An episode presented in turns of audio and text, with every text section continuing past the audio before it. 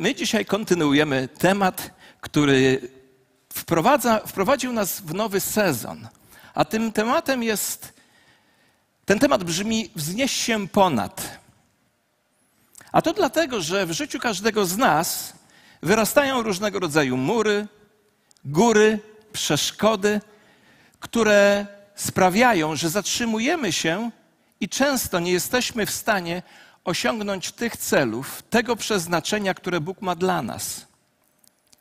Ale tak naprawdę te wszystkie przeszkody, bez względu na to, te wszystkie mury, góry, bez względu na to, z jakiego powodu stanęły przed nami, nie są po to, żeby nas zatrzymać przed osiągnięciem Bożego powołania i Bożego pragnienia dla nas, a Bożym pragnieniem jest to, byśmy mieli życie spełnione. One są po to, byśmy mogli, wzbijając się ponad te przeszkody, właśnie osiągnąć te cele, doścignąć tych planów, doświadczyć tego przeznaczenia, które wszechmocny Bóg ma dla nas. Dotykamy więc wielu sfer naszego codziennego życia, by uczyć się wznoszenia się ponad, a że Biblia mówi, że z naszym Bogiem pokonamy każdy mur, wzniesiemy się ponad każdy mur, pokonamy każdą przeciwność. Biblia mówi, że ci, którzy czekają na Pana Boga, nabierają sił i wznoszą się ponad, tak jak orły na swoich skrzydłach, stąd i my. Jesteśmy powołani do tego, żeby nie utknąć przed ścianą, która przed nami wyrosła, ale by wznieść się ponad tę ścianę i osiągnąć te rzeczy, które Bóg ma dla nas, to przeznaczenie, które Bóg włożył w nasze serca i te plany, które On chce w nas i przez nas zrealizować. Takiego dobrego mamy Boga, z którym wszystko możemy, a dla wierzącego rzeczy niemożliwych nie ma. Dzisiaj dotkniemy bardzo ważnego tematu. Powiem wam tak. Chyba najbardziej drażliwy temat. Jak myślicie, co może być najbardziej drażliwym tematem w Kościele? Kasa! Dziękuję za zachętę. Tak, kwestie materialne. Wiecie, Biblia w jasny sposób mówi o tym, że niektórzy ludzie będą bogatsi od innych. Czy wiecie, że tak jest w Biblii? Biblia w bardzo prosty sposób mówi o tym. A ty... jeśli jesteś właścicielem mieszkania, to już jesteś bogaty. Jeśli jesteś właścicielem samochodu, to już jesteś bogaty. Jeśli masz w szafie dodatkowe ubrania, to jesteś bogaty, a jeśli masz w lodówce jedzenie, to także bogaty jesteś.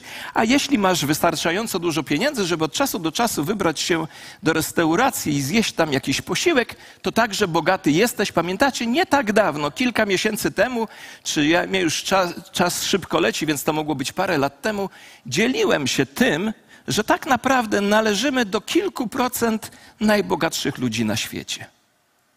Tak mówią badania. Ale tak naprawdę w życiu nie chodzi o to, ile masz pieniędzy, ale o to, co robisz z tym, co Bóg tobie dał.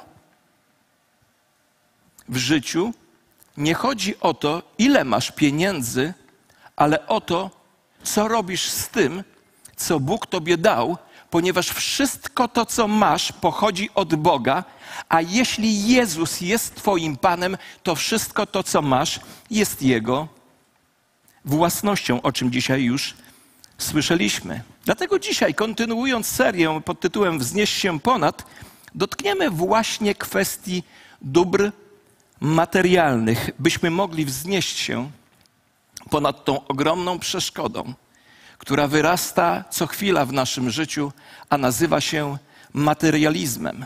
My żyjemy w świecie materializmu. My żyjemy w świecie ideologii materialistycznych. Żyjemy w świecie, który wtyka nam różnego rodzaju kłamstwa, które sprawiają, że żyje nam się wcale nie lepiej, posiadając więcej środków i mając więcej możliwości. Dlatego dzisiaj będziemy kontynuować serię. Zastanawiając się nad tym, rozważymy trzy popularne mity o środkach materialnych, o pieniądzach. Trzy popularne mity, którymi kiedyś dzieliłem się z nami tutaj podczas jednego z nabożeństw. Nie tak dawno. Pierwszy mit.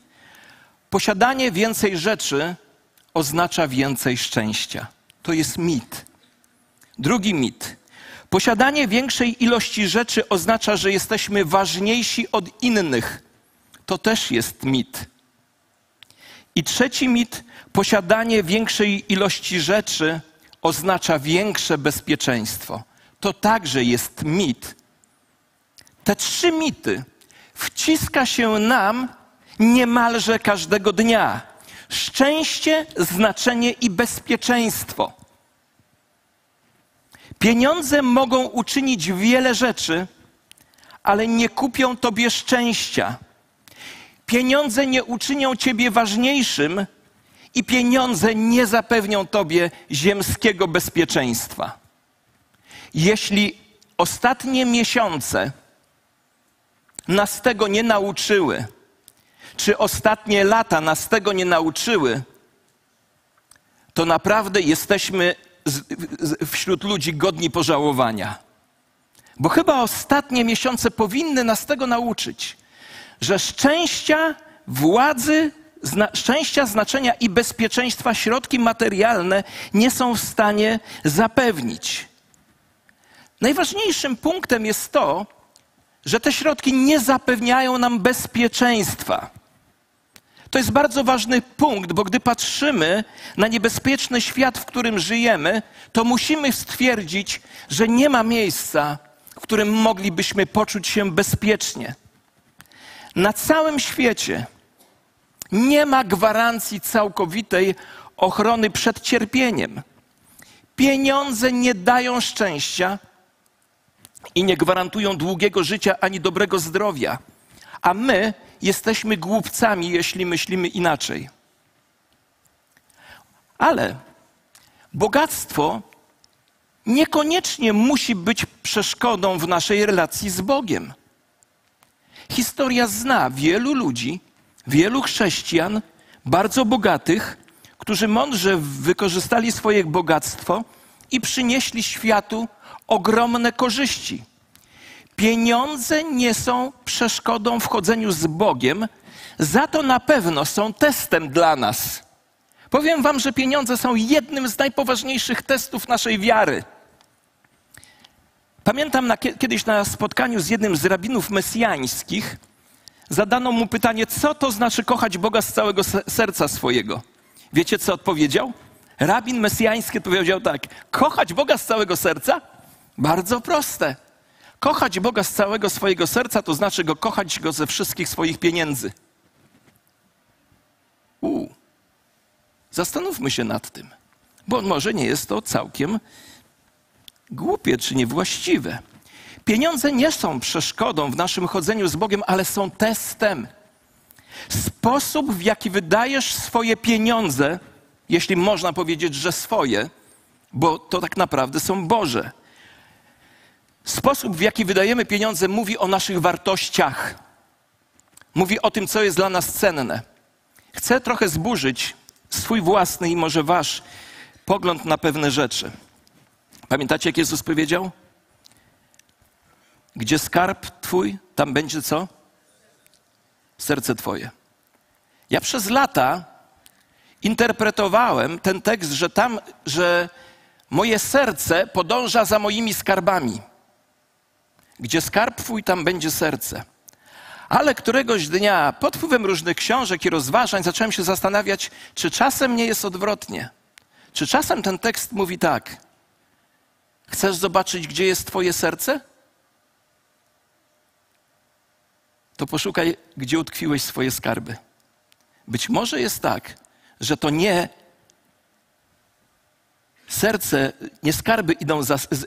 idzie za skarbami, tylko skarby idą za sercem, za tym, gdzie już jest serce wcześniej. Ale to tylko tak wrzucam. Pieniądze nie są złe, środki materialne nie są złe. Biblia mówi, że to miłość do pieniędzy wpędza nas w kłopoty. Korzeniem wszelkiego zła jest miłość pieniędzy. Niektórzy jej ulegli, odeszli od wiary i przyspożyli sobie wielu zgryzot. Jestem pastorem ponad 30 lat. 32 zdaje się, czy 3 nawet. I powiem wam, jestem po wielu rozmowach, gdzie rozmawialiśmy na ten temat. Mówiłem, słuchajcie, lepiej stracić, niż dalej się boksować w tym temacie. I chyba nie znam przypadku wysłuchania mojej porady, ale wiem, że część tych ludzi dzisiaj w ogóle nie wierzy w Boga i są przeciwko chrześcijaństwu.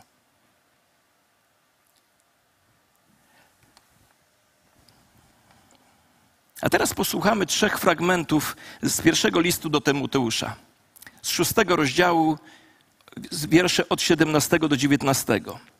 Bo każdy z tych fragmentów podaje nam takie konkretne zalecenie, ale gdy te zalecenia zastosujemy w naszym własnym życiu, to wzniesiemy się ponad materializm. Ale jeszcze jedna uwaga. My żyjemy w kulturze, gdzie dwa złe duchy walczą o nasze serca.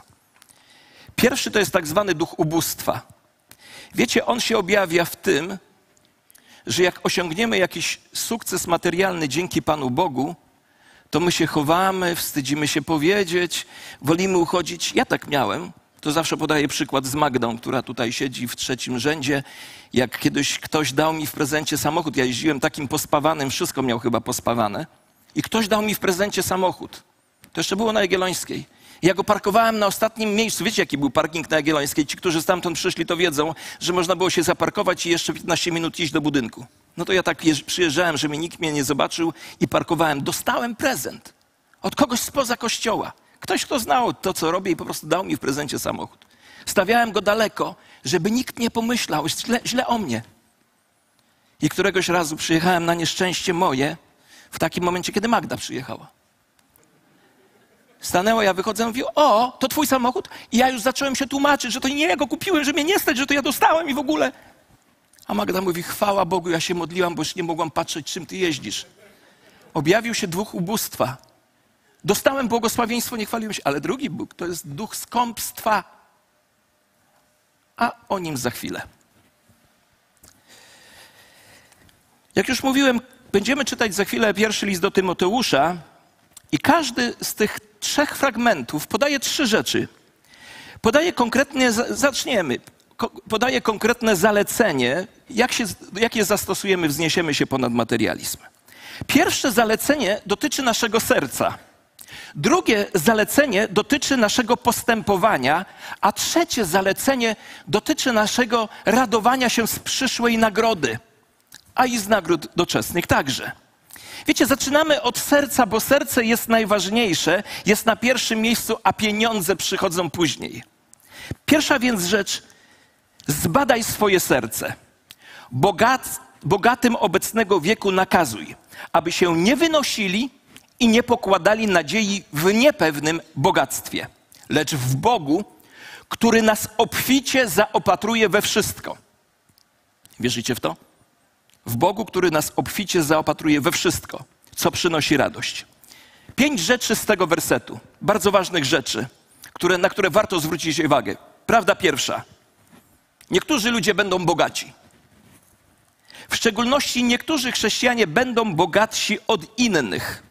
Jedni będą mieli więcej, inni mniej. I oznacza to, że bycie bogatym nie jest grzechem. Liczy się sposób, w jaki zarobiłeś pieniądze i w jaki je wydajesz. Druga rzecz. Pieniądze mają szczególną moc, która sprawia, że zaczynamy czuć się odizolowani od problemów życiowych. Pieniądze sprawiają, że zaczynamy czuć się niepokonani, że czujemy się oddzieleni od problemów życiowych, myśląc o tym, że to, co dzieje się z innymi, nigdy się nam nie przytrafi. Trzecia rzecz, wynikająca z tego tekstu. Bogactwo jest niepewne. Możesz być bogaty dzisiaj, a jutro nie mieć nic. Taka jest natura bogactwa. Dziś jest, jutro go nie ma.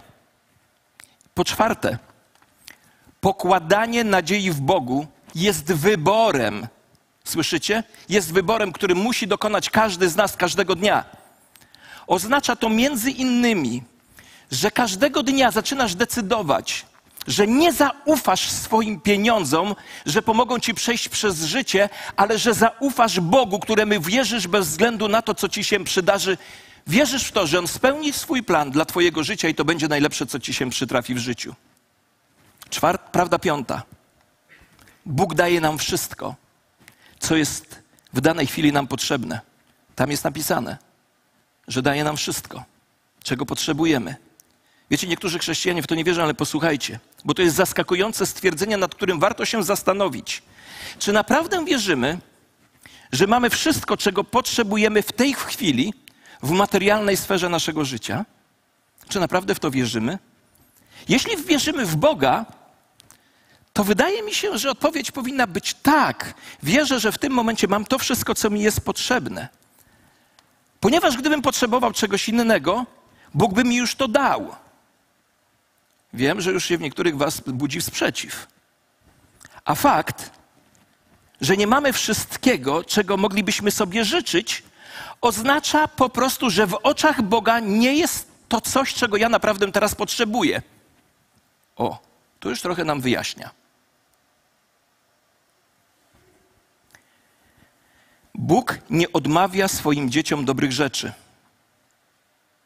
On wie, co jest dla nas dobre. Nie odmawia dobra tym, którzy postępują nienagannie, mówi Psalm 84.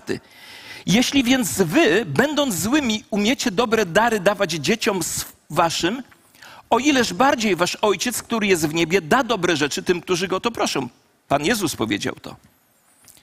Myślę więc, że powinniśmy powiedzieć, że w każdej chwili po drodze Bóg daje nam wszystko, czego potrzebujemy w tym konkretnym czasie.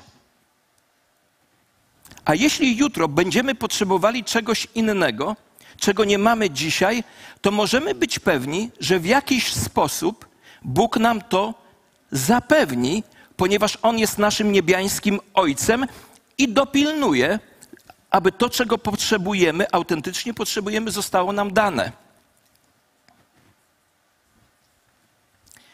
Jeśli oddzielimy Boga od życia, zwłaszcza w każdej sferze, w materialnej szczególnie, poczujemy się zobowiązani do gromadzenia naszego bogactwa, ponieważ będziemy odczuwać, że my jesteśmy za wszystko odpowiedzialni. Ale jeśli zrozumiemy, że Jezus jest Panem całego życia, łącznie z najdrobniejszymi Jego szczegółami, wtedy jesteśmy wolni od bezsensownego ufania naszemu bogactwu.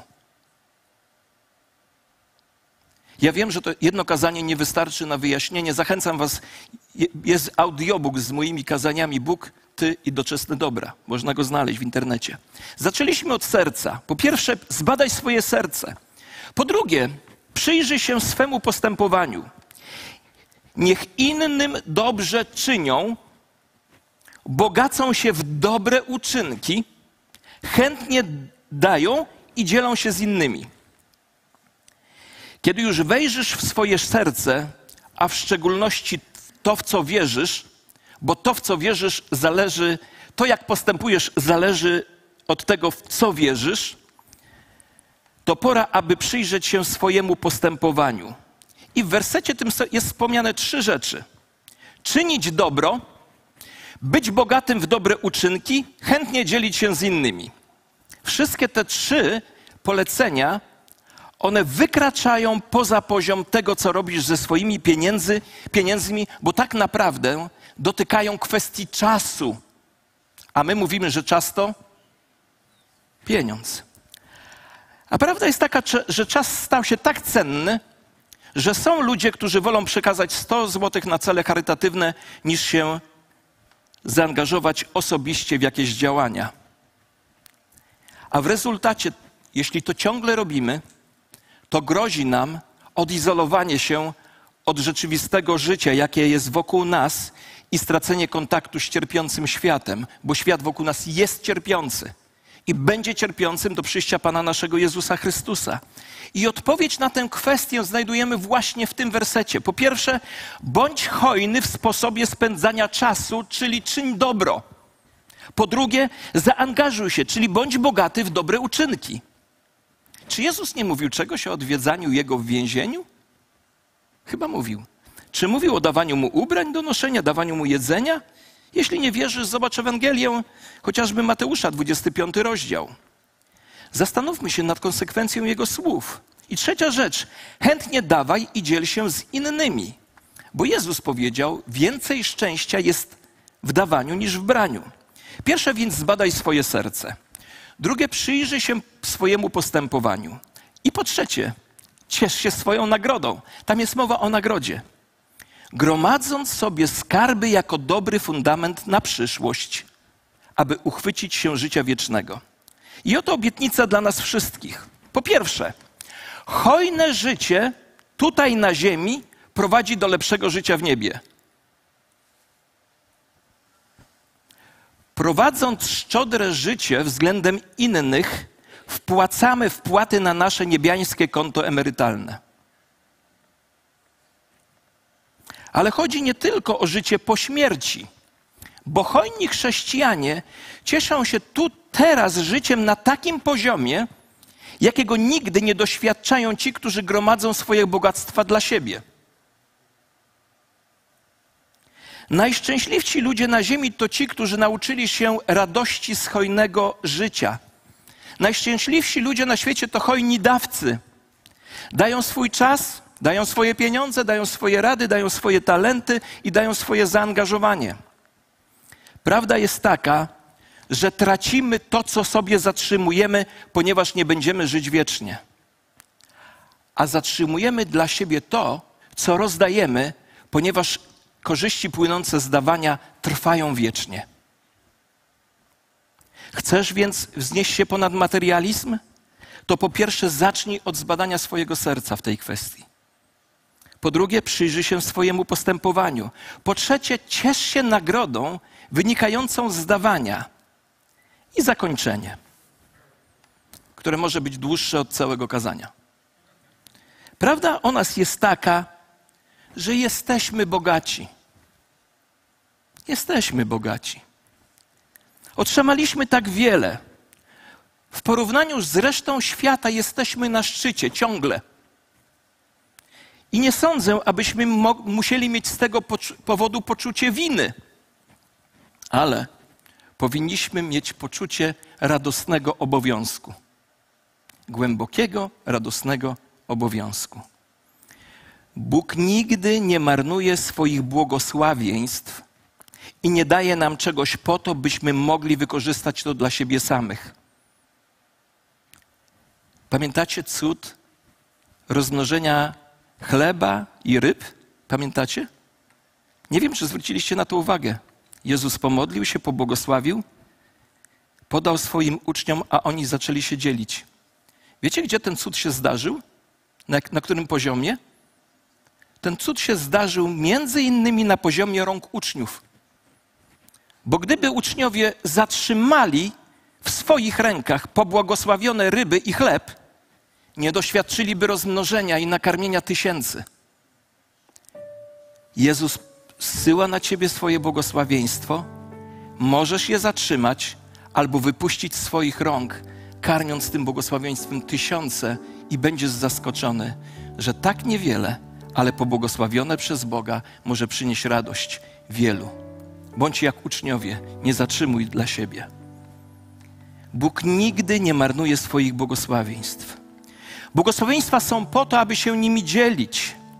Pieniądze służą do rozdawania, mądrego rozdawania. Kiedyś mówiłem o tym, że nie służą do tego, żeby utrzymywać kogoś w nieróbstwie na przykład. Bogactwo materialne jest dane, abyśmy mogli błogosławić innych tak, jak pobłogosławił nas Bóg. Jeśli więc pieniądze czy dobra materialne są twoim problemem, to co mógłbyś zrobić? Wiecie, najlepszym sposobem na przełamanie tego jest po prostu ich rozdanie. Mądre. Na przykład, jeśli twój rower jest dla ciebie pułapką, oddaj go komuś. A jeśli nie jest pułapką, używaj go do woli. Jeśli twój samochód stanowi problem, no to go oddaj. Jeśli ubrania stały się obsesją, rozdaj je. Jeśli dom się stał twoim bożkiem, to także go oddaj. Po prostu rozdaj to. Jeśli za bardzo martwisz się o swoje inwestycje, zacznij rozdawać pieniądze na pracę dla Boga. Pastorze, możecie mi zacytować teraz słowa skierowane do apostoła Pawła. Zbytnia uczoność przyprowadziła cię do obłędu. Ale ja w tak to wierzę, bo tak to działa w moim życiu. Znajdź jakąś wartościową sprawę i zainwestuj w nią. Znajdź potrzebę i spełnij ją. Znajdź ranę i wylecz ją. Weź swoje pieniądze i zainwestuj je dla Królestwa Bożego, dla Chrystusa, Jego Kościoła. To nie musi być coś wielkiego. A świat nawet nie musi wiedzieć, że coś zrobiłeś w tej kwestii. Kiedy dajesz, aby pomóc innym, pomożesz sobie. A w tym procesie problem pieniędzy zostanie złamany w Twoim sercu. A takie rozwiązanie jest korzystne dla wszystkich. Pomóż innym, a pomożesz sobie. Błogosław innych, a będziesz błogosławiony. I teraz drugie zakończenie. Nie wierzę, nie jestem zwolennikiem, może powiem tak, nie jestem zwolennikiem tak zwanej Ewangelii ubóstwa czy teologii ubóstwa, które mówi, że ubóstwo jest cnotą. Nie wierzę w to, choć wiem, że pewne elementy z tej teologii czy z tej Ewangelii ubóstwa są bardzo ważne i warte pochylenia. Na drugiej skrajności jest inna Ewangelia czy inna teologia, w którą też nie wierzę. To jest Ewangelia sukcesu czy teologia sukcesu. Że możesz być zawsze piękny, bogaty i zdrowy. Nie wierzę w to. Nie wierzę w teologię sukcesu, choć znajduję w niej wiele cennych rzeczy, nad którymi warto się pochylić. W takim razie w co ja wierzę? Nie wierząc w teologię ubóstwa czy Ewangelię ubóstwa i nie wierząc w teologię sukcesu czy Ewangelię sukcesu, wierzę w Boga zaopatrzenia. Wierzę w teologię zaopatrzenia Bożego. Dlatego, że wierzę w Boga Ojca Wszechmogącego, Stworzyciela nieba i ziemi i w Jezusa Chrystusa, Pana naszego, któremu zależy na moim życiu, który jest hojny i chce i potrafi dobre dary dawać dzieciom swoim. Wierzę, bo doświadczyłem tego wielokrotnie. Pamiętam wiele lat temu. Wiecie, ja przeżyłem z żoną sytuację, kiedy patrzyliśmy, jak córka jadła i mówiliśmy, jak zostanie, będzie coś dla nas. Także wiem, o czym mówię. Pamiętam sytuację, kiedy nic się nie kleiło, słuchajcie, wszystko wymykało nam się z rąk. Traciliśmy, nie mogliśmy się utrzymać finansowo. Było źle, każdy dzień to była walka o przetrwanie. Pamiętam dzień, kiedy moja żona miała jechać pod Warszawę na konferencję. Nie mieliśmy ani jedzenia dla dzieci, ani pieniędzy, a trzeba było za przedszkole zapłacić następnego dnia 300 zł. Pamiętam, jak dzisiaj dziecko chodziło do przedszkola państwowego, żeby była jasność. Ale trzeba było zapłacić za coś, nie wiem za co. To jest tylko jedno z wielu moich świadectw. Ale chcę je opowiedzieć dla Bożej chwały. Pamiętam, żona mnie pyta, słuchaj, dasz radę, masz na jedzenie, masz, żeby jutro zapłacić za przedszkole? Ja mówię, nie martw się, jedź spokojnie, wszystko będzie dobrze, bo ja taki jestem. Wszystko będzie dobrze, jedź. Wiedziałem, że żona potrzebuje tej konferencji, że potrzebuje też się wyrwać, odpocząć. Żona wyjechała, żona wychodzi za drzwi, a ja przed ławą klękam i mówię, Boże, i co teraz będzie? Bo nie ma ani jedzenia, nie ma pieniędzy. Modlę się, nie minęło 5 minut, telefon. Osoba z kościoła do mnie dzwoni i mówi, Krzysiek, wiesz co, wychodzę. I tu wymieniła zakład wędliniarski, największy wówczas w Polsce, 200 ponad kilometrów od Warszawy. Wychodzę z tego zakładu, mam całą torbę wędlin i jadę, żeby ci je podarować. Jest. Już się ucieszyłem, ale jeszcze było 300 zł, żeby zapłacić jutro za przedszkole. Za kilka godzin ta osoba przyjeżdża, otwieram drzwi, a ona poruszona wręcza mi i mówi, słuchaj, nie wiem, ja nigdy w życiu tego nie miałam. To jest wbrew mnie to, co się stało przed chwilą na schodach. Ja nigdy czegoś takiego w życiu nie miałam, to jest wbrew mnie. Ja takich rzeczy nie robię, ale na schodach usłyszałam w swoim sercu, daj mu 300 zł. I następnego dnia zapłaciłem za przedszkole. Moja ulubiona historia, część z was ją zna, ale zanim ją opowiem, to tylko powiem, jak my z żoną walczymy z tą ścianą materializmu, która się poddaje. Jak wiecie, ja wierzę w zasadę dziesięciny i pierwociny. Dlatego, że ta zasada totalnie rozprawia się z materializmem. Wiecie dlaczego? Z 3 powodów. Ja mówiłem o tym 2 tygodnie temu. Powód pierwszy, dlatego, że mówi ile, a ja bym chciał decydować, ile ja oddam. Po drugie, mówi kiedy, a to ja bym chciał zdecydować kiedy.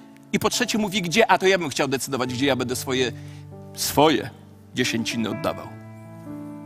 Dlatego wierzę w to, ponieważ to się rozprawia z tymi trzema rzeczami, nad którymi ja chcę mieć kontrolę.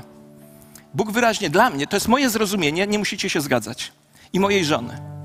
Dla nas jest to absolutne i my już się nad tym nie pochylamy.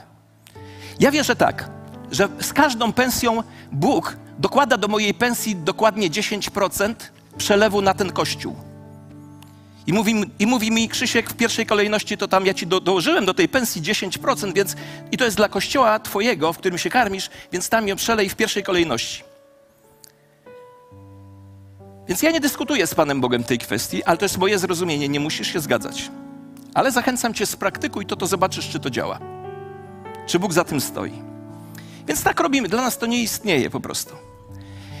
Bo ja się czuję tak, skoro Pan Bóg tak mi zaufał, że mojemu kościołowi wpłacił na moje konto, to jak ja dla siebie to zachowam, to co zrobiłem z tym? Proszę? Ukradłem.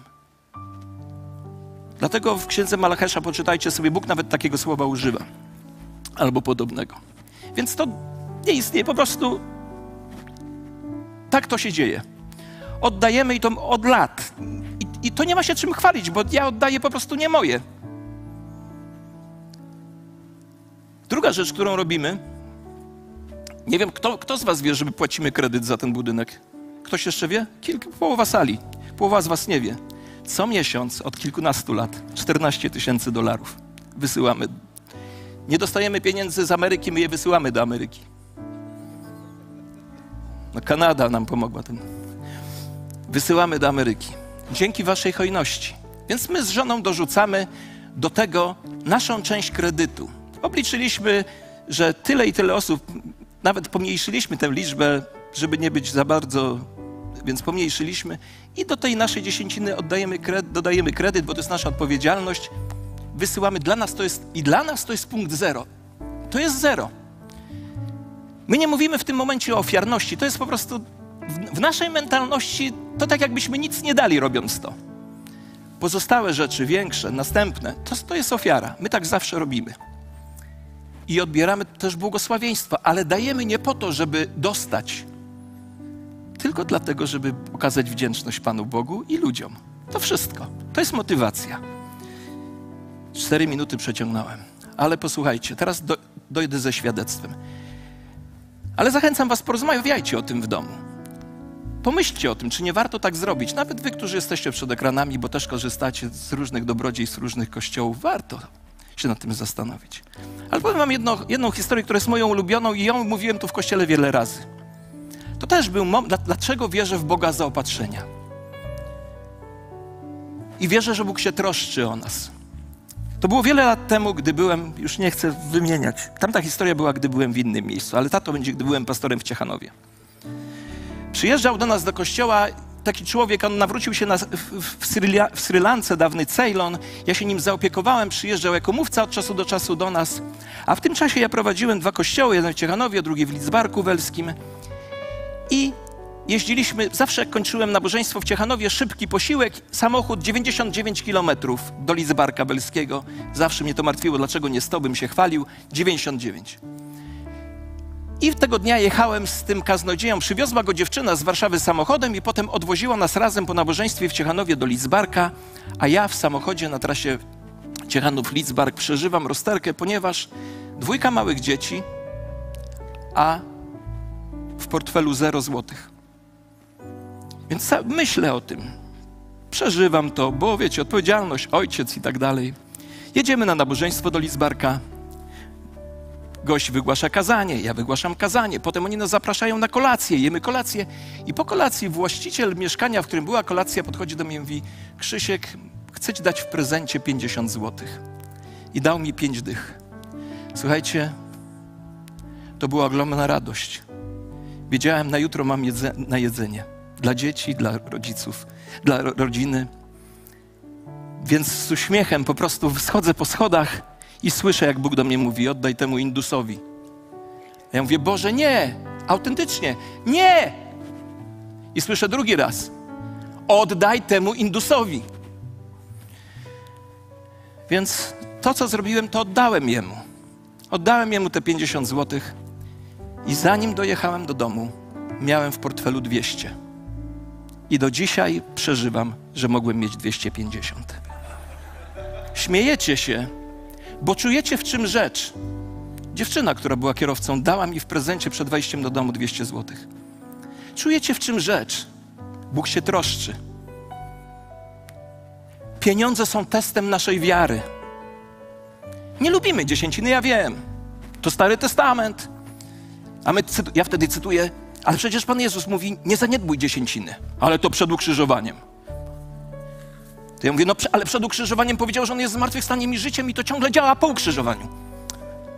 No ale to już jest złośliwość pastorska. Bóg wzywa nas do tego, żebyśmy wypróbowali Jego wierność. Wypróbuj moją wierność. Bóg mówi w Słowie swoim. Wypróbuj Bożą wierność, a doświadczysz Boga zaopatrzenia, ale przede wszystkim wzniesiesz się ponad materializm, który jest wielką przeszkodą dla duchowego wzrostu.